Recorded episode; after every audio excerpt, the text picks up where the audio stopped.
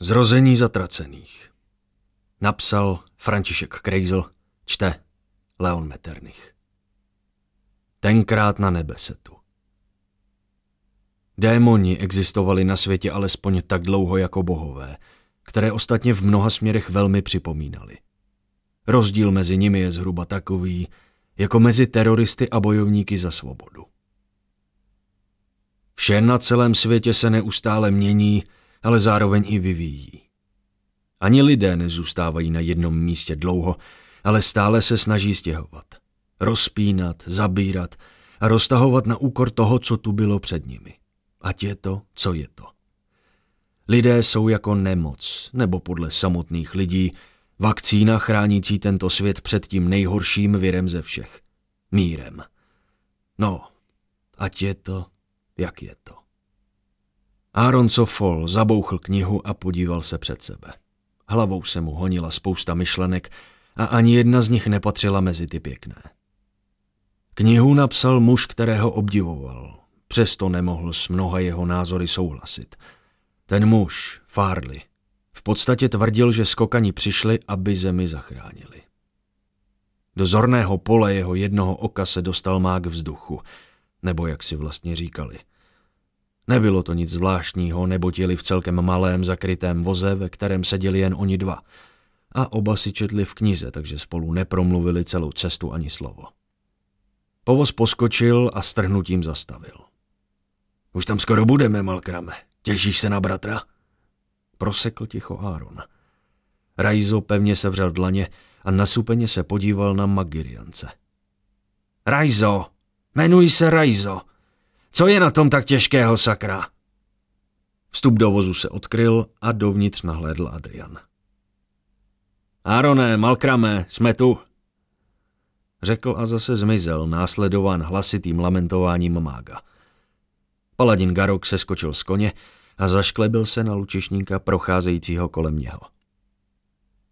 Proč mu to děláš, když víš, jak ho to rozčiluje? Protože mě to baví, řekl stručně a rozhlédl se po velkém táboře, nebo spíše vojenském ležení zabírajícím celkem rozsáhlou oblast kolem velké Barnabášovy katedrály. Myslíš, že jsou na naší straně? Zeptal se Adrian. To můžeme snadno zjistit.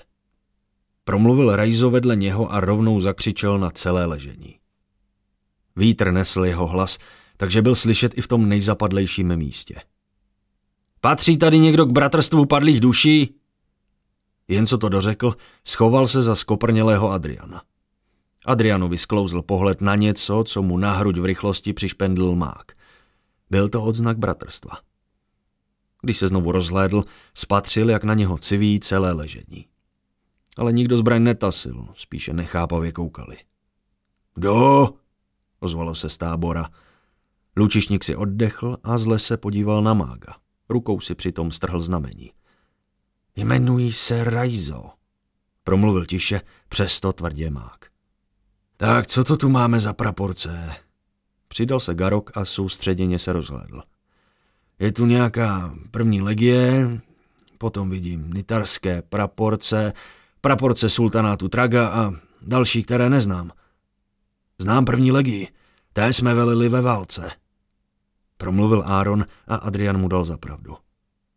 Ale co tu dělá první legie i ti ostatní, tak to nevím.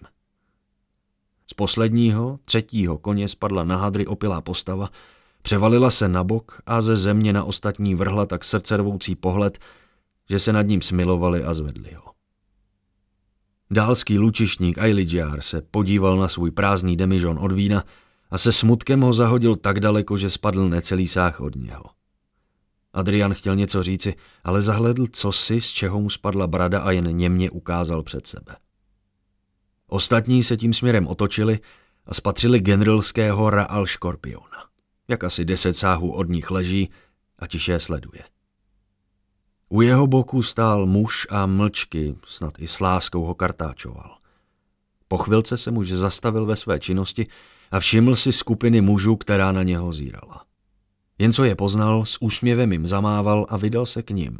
Nechaje obludu za sebou. To je tvoje? Promluvil Adrian dřív než příchozí muž. Co? Ten obrovský škorpion. Muž se usmál, otočil se na svého mazlíčka a poté zpátky na skupinu. Jo, ten je můj, veliteli. Ty jsi z první legie? Muži se na tváři objevil široký úsměv. Jo, když válka skončila, tak se některý z nás dali k žoldákům, ale po čase to některý přestalo bavit a tak se vydali jinam. Já jsem se vydal s jinou skupinou dobrodruhů do pouště, kde jsme objevili starý ruiny plný zlata.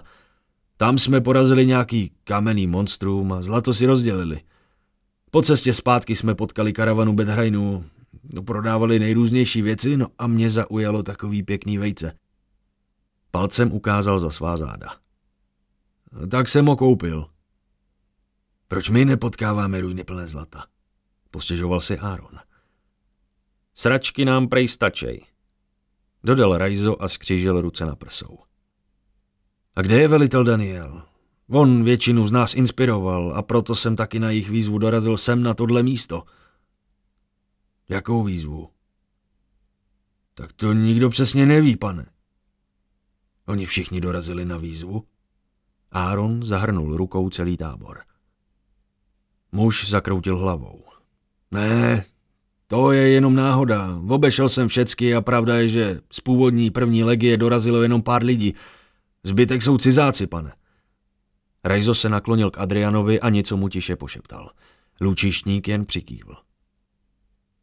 Až se vrátíme z kurie, můžeš nás provést po táboře, když je všechny znáš? Muž se zmateně podíval na kurii a zase na skupinu. No to můžu, ale do kurie se nikdo nedostane, pane. Zkoušeli jsme to, ale vždycky se každý objevil tamhle u cesty. Rukou zhruba naznačil směr, aniž by se tam podíval. Nezranění? Nezraněný, ale my nejsme jen tak někdo, řekl s úsměvem Adrian. No ty rozhodně. Zamumlal mák a vydal se ke kůrii následován ostatními. Adrian předběhl mága, vzal zakliku a zmizel. Ostatní se zarazili a překvapeně se zahleděli na vrata. No, to bylo rychlé. Ohodnotil to Garok a rovnou se otočil. Na střeše je znak Barnabáše. Já to ani zkoušet nebudu. Řekl a vydal se hledat Adriana. Aaron se podíval na dveře, několikrát to zhodnotil a dodal, jako fávul jsem odolný proti nejrůznějším věcem. Nemyslím si, že by taková základní obrana mohla něco udělat. Povzdechl si, udělal dva kroky ke dveřím a zmizel taky. Mák zůstal sám před těmi obřími vraty a tiše na ně hleděl. Na šrot ožralý Ailidžár někde pobíhal a tak tu nebyl nikdo, kdo by mu k tomu něco řekl. Jeho dvojče Raxray byl pryč, ale co když? Vzal zakliku a otevřel dveře do kůrie. Před ním se rozprostřela obrovská chrámová loď s mnoha sochami a nejrůznějšími náboženskými motivy. Je tu někdo? Zařval do prostoru, ale odpověděla mu jen ozvěna. A tak pomalu pokračoval k obrovskému oltáři, zasvěcenému požírači světů. Brácho! Znovu zakřičel, jak to jen šlo. Jak tu mohli bydlet? Nebyl to zrovna luxus. To i ta hospoda v Tali byla lepší. Kdo jsi? Ozvalo se mu v hlavě tak mocně, až se zděsil. Jako Geba mistr má ochranu myšlenek zajištěnou tribunálem. Jeho nemohlo jen tak něco oslovit. Nejprve by to muselo zlámat stovky mocných psychických obran. A to by cítil. Jenže tohle ani nezaznamenal. Ty sem patříš. Ty sem nepatříš. Ty sem smíš. Ty sem Nesmíš! Ozývalo se ze všech stran a zároveň i z jeho úst. Co si záč? Zařval na celou kůri, jenže mu strachy přeskočil hlas. Jak se jmenuješ? Jsi Raxraí Malkram? Jsem Rajzo Malkram. Jste stejní. Jasně, jsme dvojčata, a rozhostilo se ticho, jako by ohluchl.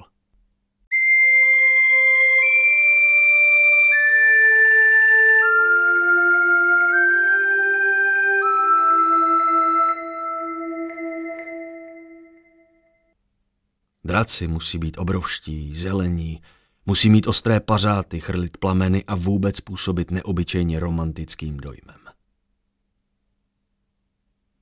Garok Ortan, zamyšlen nad vším, co viděl a v poslední době zažil, zamířil přímo do hospody, kde, jak předpokládal, uslyší nějaké důležité informace, které mu doplní další podrobnosti děje.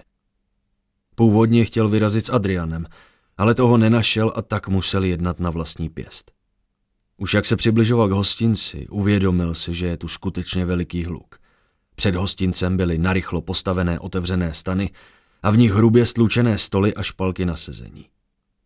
Kolem pobíhaly tak čtyři desítky mladých žen v chudinských šatech, které asi majitel hospody někde splašil, aby za mrzký peníz obsluhovali zákazníky.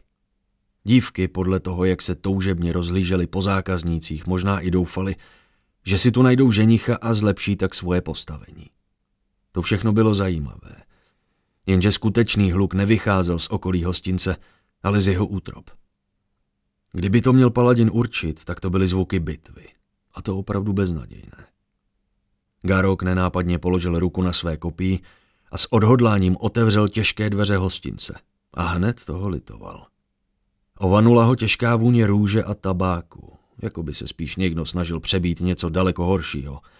A potom tu byl ten strašlivý hluk. Přímo před ním byla hradba z kožichu a beranic pověšených u sebe tak nahusto, že měl pocit, že se snaží projít skříní. Do toho všeho slyšel hrozné rány, dupot těžkých bot a mužský zbor, který něco zpíval v jemu neznámém jazyce.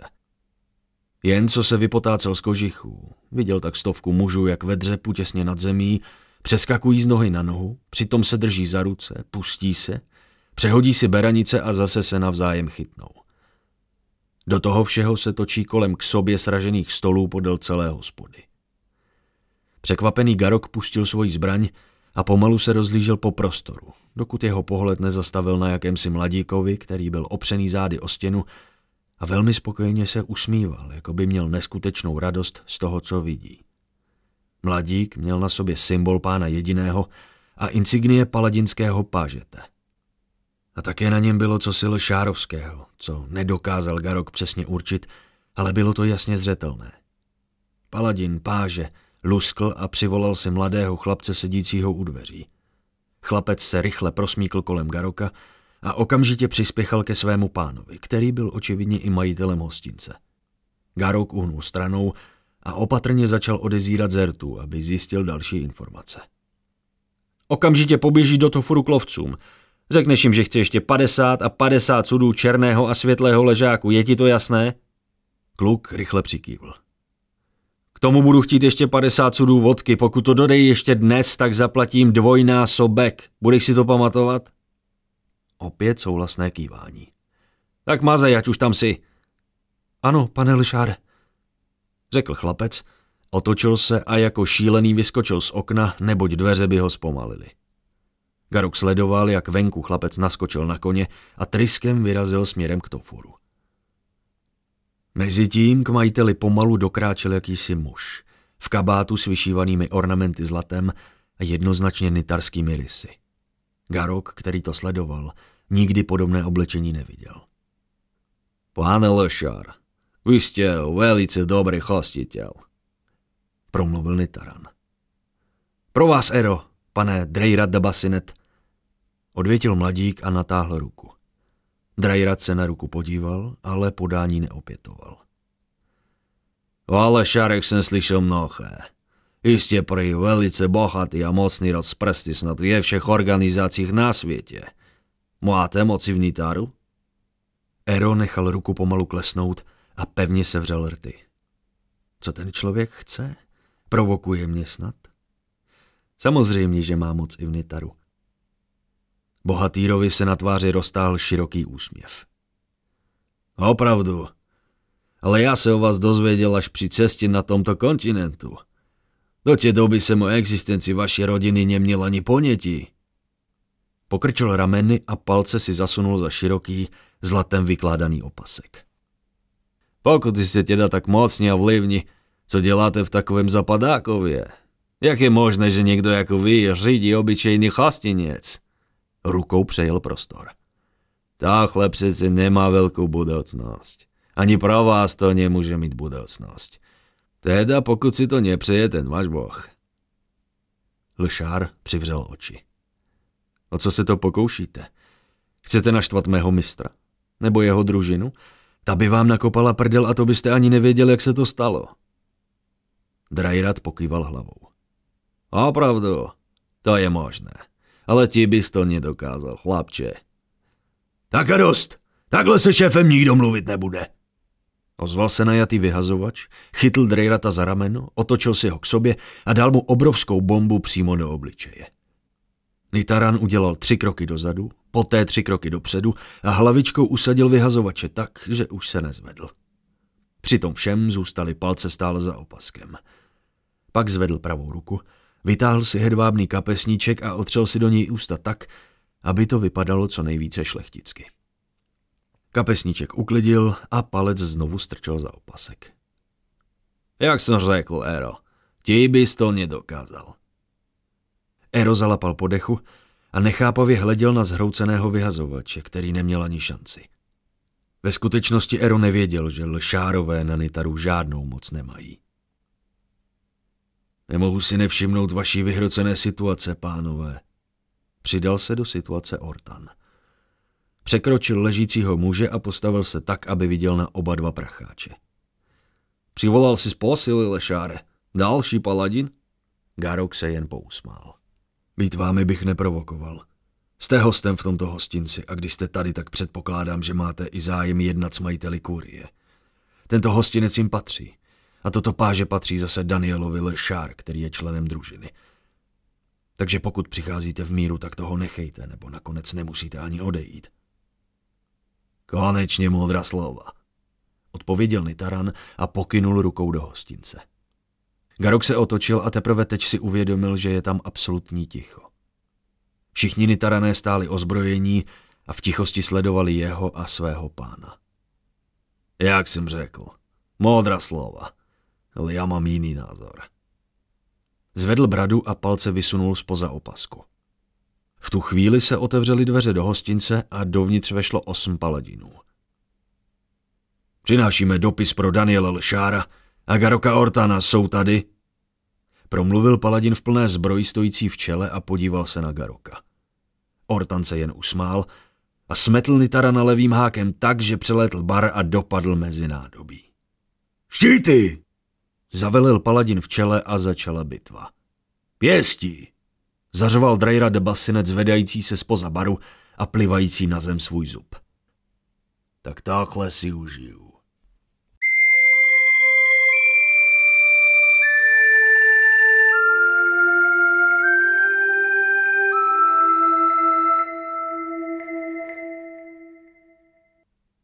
Cena za hřích je smrt, ale stejný honorář od vás bude požadovat i ctnost. Adrian otevřel oči a spatřil muže, kterému patřil obří škorpion. Už tam na ně čekal a podpíral opilého dála. Po chvilce se vedle něho objevil Áron, ale to bylo všechno. Asi to ostatní vzdali a vydali se na vlastní průzkum ležení, pomyslel si Adrian. Jak se vlastně jmenuješ? zeptal se svého průvodce. Muž upustil opilce na zem a vzorně zasalutoval. Nadpraporník Ziggy, a já z průzkumných a přepadových oddílů, pane. Aaron vyvalil oko. My máme přepadové oddíly. My toho máme, že byste koukal, pane. Počkat, počkat.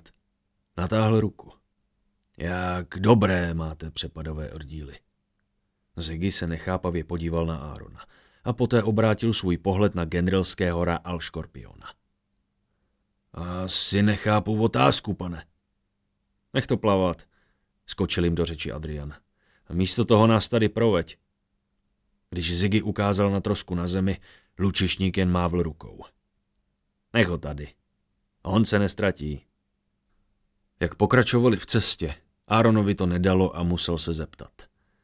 Ta tvoje potvora je samička? Je to samička, pane. Proč se ptáte? Aaron pokrčil rameny a z brašny si vytáhl zápisník, kam co si zaznamenal. Ty chceš škorpiona? Zeptal se ho Adrian. Ne, nechci. Co bych s ním dělal? Ocekl mu a znovu obrátil svoji pozornost na jejich nového průvodce. A snášej vejce, nebo to jsou živorodky? Jak jsem říkal, pane, snášej vejce. Jak často? Respektive, kdyby měla samička možnost se spářit, tak kolik bych nakladla? Má možnost se spářit? Ziggy se tvářil zaskočeně. Proč se ptáte, pane? Ale já jen tak, aby řeč nestála. Odpověděl Fávul a usmál se tak, že by mu to neuvěřilo ani dítě. Co to zase vymýšlíš, ty blázne? To ti nestačilo to parní dělo, kterým si málem rozmetal panice? A vyhodil půlku přístavu do povětří? Aby řeč nestála, procedil skrze zuby. A kdybys měl vejce, prodal bys mi nějaké? Naklonil se k Zigimu a usmál se jako dítě očekávající vytouženou hračku. To nevím, pane, odpověděl popravdě průvodce. Hmm, aha. Dodal Aaron a zase si něco začal zapisovat. Přitom mu ze zápisníku vypadla stránka. Adrian se pro ní ohnul, rozložil a vytřeštěně na ní zíral. Ty vole, ty jsi vytrhl stránku z nekra? A tě zabije. Oživí, zabije, oživí a takhle to půjde do nekonečna, budeš žrát vlastní hovna, ty vole. Fávul mu okamžitě stránku vytrhl z ruky a ukryl v zápisníku. Neukrad. Našel. Tam, jak jsme objevili vrak té nekromanské lodi. Mám v plánu jí tu stránku dát a řící polohu té lodi. Jen tak? Jen tak. Až ji vyzkouším.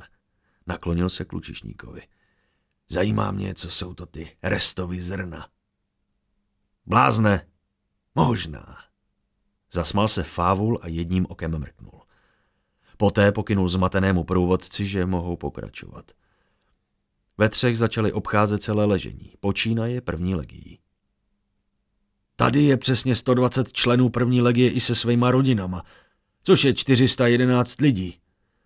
Ale nemůže jich přijít víc, protože z původní tisícovky jsou asi třistovky pod drnem.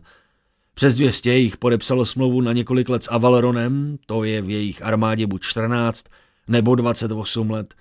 Další založili farmy, cechy, nebo se vydali na daleký cesty za dobrodružstvím – Dokonce některý se vypravili přes oceán, k paladinům, aby se nechali zverbovat. Snad to dokázali. No, prostě jsem chtěl říct, že jich víc nedorazí. Mluvili a procházeli vzorně postaveným táborem se stany, latrínami i kuchyní. Zajímavé bylo, že tu byly jen ženy a děti. Všichni chlapi byli zabráni v hovoru v nedaleké hospodě, kde byl nad dveřmi veliký nápis Dnes kuřecí pečeně za polovic. Ale tady je mnohem víc lidí, než kolik si říkal. Okomentoval to Adrian a ukázal na stovky stanů v širokém okolí. Tohle pán země nenechá být. Za tohle bude mastná pokuta. Asi, ale máte pravdu. Opravdu je tady mnohem víc lidí a jim podobných. Jenomže ty do první legie nepatří a ani nevíme, jestli je máme brát za spojence nebo ne. Dodal průvodce a pokračoval, neboť vstupovali do části s bedhraňskými stany. My tady máme bedrajny. Řekl nadšeně Áron a už si začal tahat seznam surovin, které potřeboval na svůj nejnovější výzkum. Bohužel ne, pane. Z největšího, nejhonosnějšího a nejúchvatnějšího stanu ze zlatého brokátu vyšel snědý muž v turbanu, následovaný deseti válečníky pouze v plátěných kalhotách, ale s obrovskými šavlemi na zádech. Muž v čele byl ověšený zlatem a šperky jako vánoční stromek – ale nezdálo se, že by mu to nějak bránilo v pohybu. Ten muž na sobě nesl šperky v hodnotě tří takovýchto kůrií. Příteli, řekl muž a vznešeně se uklonil z dlaní na hrudi. Ziggy se také uklonil. Dovol, abych ti představil společníky těch, za kým si dorazil, ctěný příteli. Toto je velitel Adrian Silvario, legendární lučišník, a hned vedle něho stojí nedosažitelný alchymista Aaron Sofol – Oba jmenovaní se náznakem uklonili. Mé jméno je Bahajsali ibn Mehali a jsem velvyslancem velikého, převelikého sultána Akmeltragi, Suhakali Sali ibn Mehali. Řekl a znovu se hluboce uklonil, ignorujíc urážlivou úklonu těch dvou. A co vás sem přivádí? zeptal se Adrian. Vaše skupina kdysi zachránila posedlý sultánský rod tím, že zabila sultána a všechny jeho přívržence. Díky tomu se mohl jeho bratr chopit trůnu a všechno napravit. Také vaše skupina nechala odkrytý vchod do prastarého města v podzemí, čímž umožnila novému sultánovi navýšit bohatství, moc i vliv. Dlouho jsem vás hledal, až jsem konečně narazil na první legii mířící sem, na tento ostrov. Teď už jen čekám. A co nám sultán chce? To je pro družinu, nikoli pro vás. Ale jak k ním patřím? Oba k ním patříme. Velvyslanec jen nesouhlasně pokývel hlavou. Nikoliv. Já mám své zdroje a ty mi řekli, že jste se rozešli. Jistě v dobrém. Na tváři se mu objevil zákeřný hadí úsměv, jaký mají ti nejtvrdší obchodníci a diplomati. Mohu jen říci, že můj pán je neskutečně vděčen a rád by otevřel hedvábnou stezku s nimi v čele. Já osobně pomohu v čemkoliv po dobu jednání, proto sebou vezu na dvěstě poušních válečníků, mameluků. Adrian se nadechoval, že ještě něco dodá, ale ozval se značný hluk a všichni se tím směrem podívali. Co to je?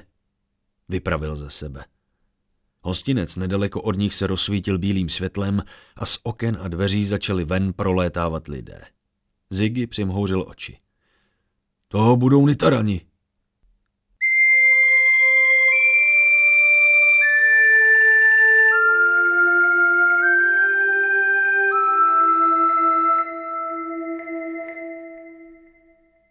Existuje snad jediné stvoření, jehož výraz by mohl působit ustaraněji než tváře vaší družiny. Holub, který by se doslechl, že svatý Václav sestoupil ze svého podstavce a v nejbližším obchodě se zbraněmi si koupil brokovnici a zásobu nábojů na pernatou zvěř. Adrian s Aaronem doběhli k hostinci zrovna ve chvíli, kdy z okna vylezl Erol Šár. Upravil si oblečení Rozhledl se po veliké množství lidí, kteří se kolem srocovali a usmál se. Dámy a pánové, za pouhý jeden Elry se můžete podívat na bitvu barbarských válečníků z dalekého severu versus vznešení paladinové. Kdo vyhraje a kdo prohraje? Kdo bude ten, co sklidí ovoce vítězství? Stupné k oknům a sásky na jednu ze stran se zařizují zde. Jen to dořekl, seběhla se k němu tak stovka lidí. Kdo to je? Promluvil Aaron a naklonil se k Adrianovi. To je mladý lišár. Danielův panoš, hrozný kreten, ale vydělat umí. To vidím. Přejel si rukou vyholenou hlavu. Jaká je pravděpodobnost, že se v té rvačce nachází i Garok? Velká. Co se to tu děje? Oba dva se otočili za nově příchozím a museli zvednout hlavu. Vedle nich stál mohutný lidský válečník s těžkou bitevní sekerou na zádech, rohatou přilbicí a na rameni vytetovanou bíčí hlavou. Zbroj sice měl, ale ta chránila jen malou část těla.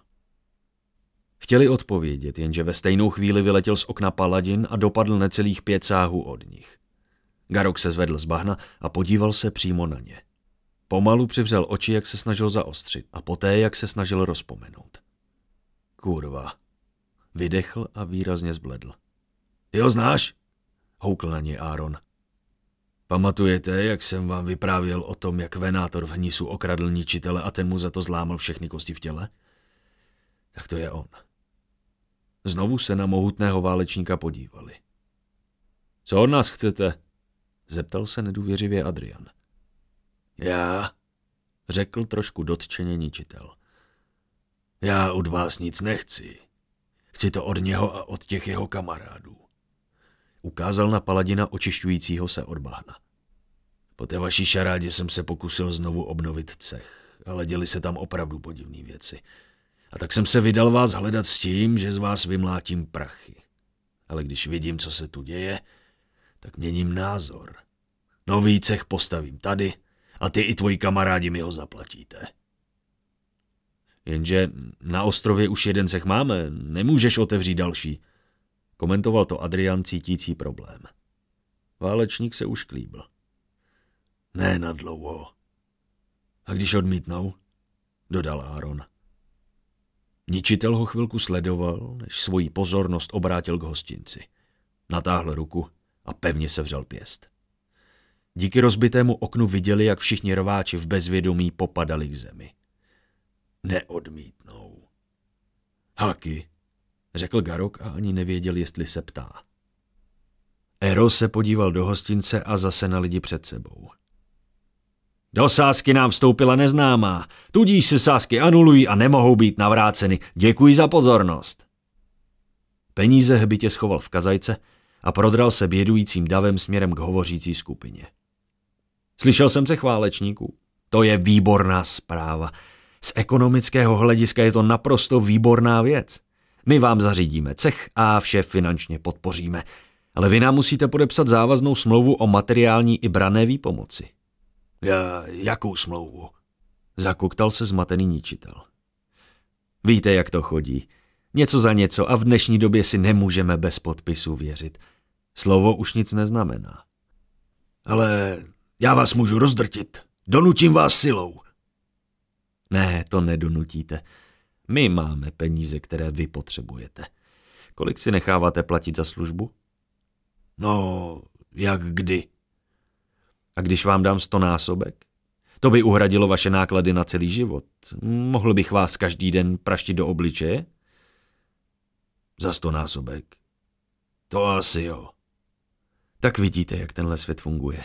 My máme peníze, které vy nemáte. Vy máte sílu, kterou my chceme. My vám dům zařídíme, ale vnitřek už si musíte vybavit sám. Samozřejmě za naše náklady. Co to děláš? Zařval Adrian a chytil Era za ruku. Něco, čemu ty nerozumíš. Ocekl a vyškubl se mu. Ze smlouvy o vojenských posádkách mezi zeměmi je cech válečníků povinen zadarmo bránit napadené město nebo oblast, kde se cech nachází. Zároveň musí pánovi Léna odvádět daň a dát slevu na najaté válečníky. Hmm, co takhle vás zbavit daňové povinnosti? Řekněme pět let od otevření cechu? Ale vaši válečníci budou muset po tu dobu bránit naše zájmy. Co jsou to ty zájmy? Třeba zabezpečit důl, převoz materiálu, hlídat ulice, dělat vyhazovače. Samozřejmě by měli alkohol a jídlo zdarma v podnicích, kam by byli zařazeni. Ničitel zalapal podechu. To beru, řekl a plácel si s Erem. Aaron znalecky pokýval hlavou. Ten kluk skutečně umí vydělat peníze. Právě toho ničitele okradl a on je ještě k tomu spokojený. Asi to nechápu, řekl Adrian. Fávul zakroutil hlavou. Ti válečníci, které jsem přivede, budou muset celý pozemek chránit pět let a to úplně zadarmo. V podstatě družině vrátí každý zlaťák, který do nich nasypou. A ještě něco navíc.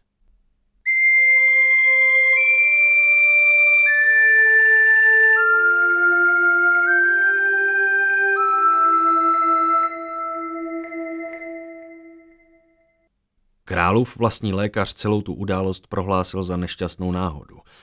Pravda, že až potom, kdy ho navštívil Morot a vysvětlil mu, že pád ze schodů s vlastní dýkou v zádech může být nakažlivou chorobou zapříčiněnou tím, že někdo nevhodně otevře ústa.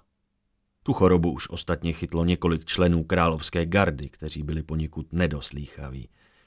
Vypadalo to jako malá epidemie. Jakmile se jedná o zářivé, blikající předměty, mají mágové sebekontrolu duševně vyšinuté straky.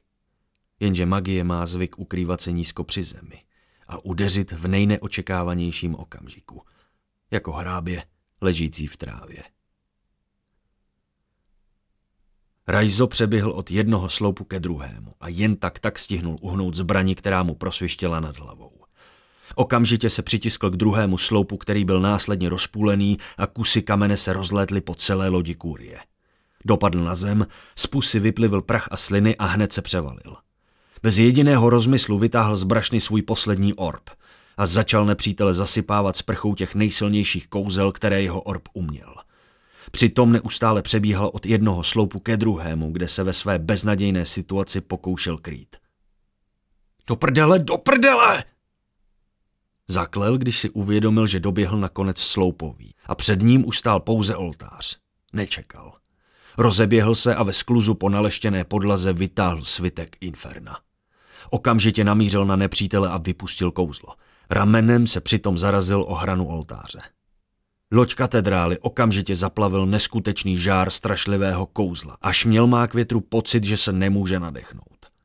On to ve skutečnosti pocit nebyl, protože plameny požírali kyslík. Ale už byl tak oslabený a dezorientovaný, že to nepoznal. Vše kolem něj se pod strašlivým žárem tavilo a rozpouštělo. Vše, kromě předmětu, který protěl plamený vír a zabodl se přímo do oltáře, jen necelý palec od mágovy hlavy. Vyděšený Rajzo se podíval na ratiště halapartny trčící z kamene přímo vedle něj a neovladatelně se roztřásl. Plameny svitku začaly pomalu mizet a zjevovali tím dvoumetrovou postavu pomalu kráčející k němu, jejíž starý vojenský kabát jakoby líně hladil mizející plameny. Mák se zvedl na nohy, popadl násadu a začal s ní lomcovat, aby ji vytáhl z oltáře. Ale ani s ní nehnul. Svojí marnou snahu si naštěstí uvědomil dřív, než bylo pozdě. Otočil se a vběhl přímo mezi sloupoví na druhé straně směřující k centrálním vratům. Musel se za každou cenu dostat pryč a až teprve teď mu ta bestie uvolnila cestu. Už neměl sílu na další boj. Všechny orby, svitky i manu vyčerpal a přesto se zdálo, že to s jeho nepřítelem ani nehnulo. Ani se nespomalil. Rajzo doběhl k vratům, popadl madla a škubl. Útočník dorazil k oltáři, jednou rukou vytáhl halapartnu, otočil se a hodil. Zbraň ladně jako šíp prosvištěla několik desítek sáhů rovnou lodí a s tvrdým úderem se zarazila do otevírajících se vrat. Madla se mágovi vyškubla z rukou takovou silou, až mu to vykloubilo zápěstí na levé ruce a několik prstů na obou. Dveře se před ním s dutým bouchnutím zavřely. Rajzo se otočil a v hrůze se podíval na osvobozeného skaruky stojícího přímo před netknutým oltářem. Stál tam rozkročmo s volným kabátem a lehce vyceněnými špičatými zuby. Ty kurvo! Zařval Rajzo a druhou rukou otevřel křídlo vrat. Osvobozený se rozeběhl. A jako vrcholový atlet překonával sáh za sáhem kuriální lodi, až se to mágovi větru zdálo nemožné. Někdo ho popadl za ruku a vytáhl ven. Druhou rukou hodil cosi přímo do kůrie a zabouchl vrata. Celý chrám se rozzářil a všemi okny vytryskl ven paprsek světla. Zmatený mák se zahleděl na svého zachránce. Kdo jsi? Starý muž se pousmál a nasadil si obrovskou, vším možným ověšenou krosnu na záda. Já jsem Lázlo, ale všichni mi říkají starý, když si tak nepřipadám. Pokud bys měl zájem, tak si tady postavím malý stánek s potřebami. U mě se ženeš nevýdané věci, tomu věř. Ale vevnitř je osvobozený, monstrum, které se může dostat ven. Ten, ten se ven nedostane, pokud by mu to Ajve neporučila. Už se proháněl v kanálech pod taly a nic se nestalo, takže asi tak. Ten patří Ajve, vysoukal ze sebe Rajzo. To přímo ne. Spíše poslouchá nositele nekra. No a jelikož nemá co dělat, tak se rozhodl, že bude chránit kury, nejspíš. Máš štěstí, že jsem přišel včas. Můžeš se mi odvděčit tím, že si u mě něco koupíš. Muž se ze široka usmál a pokračoval do tábora. Ale jak to, že jsi nezmizel, když jsi sáhl do kurie? Zamumlal si spíše pro sebe.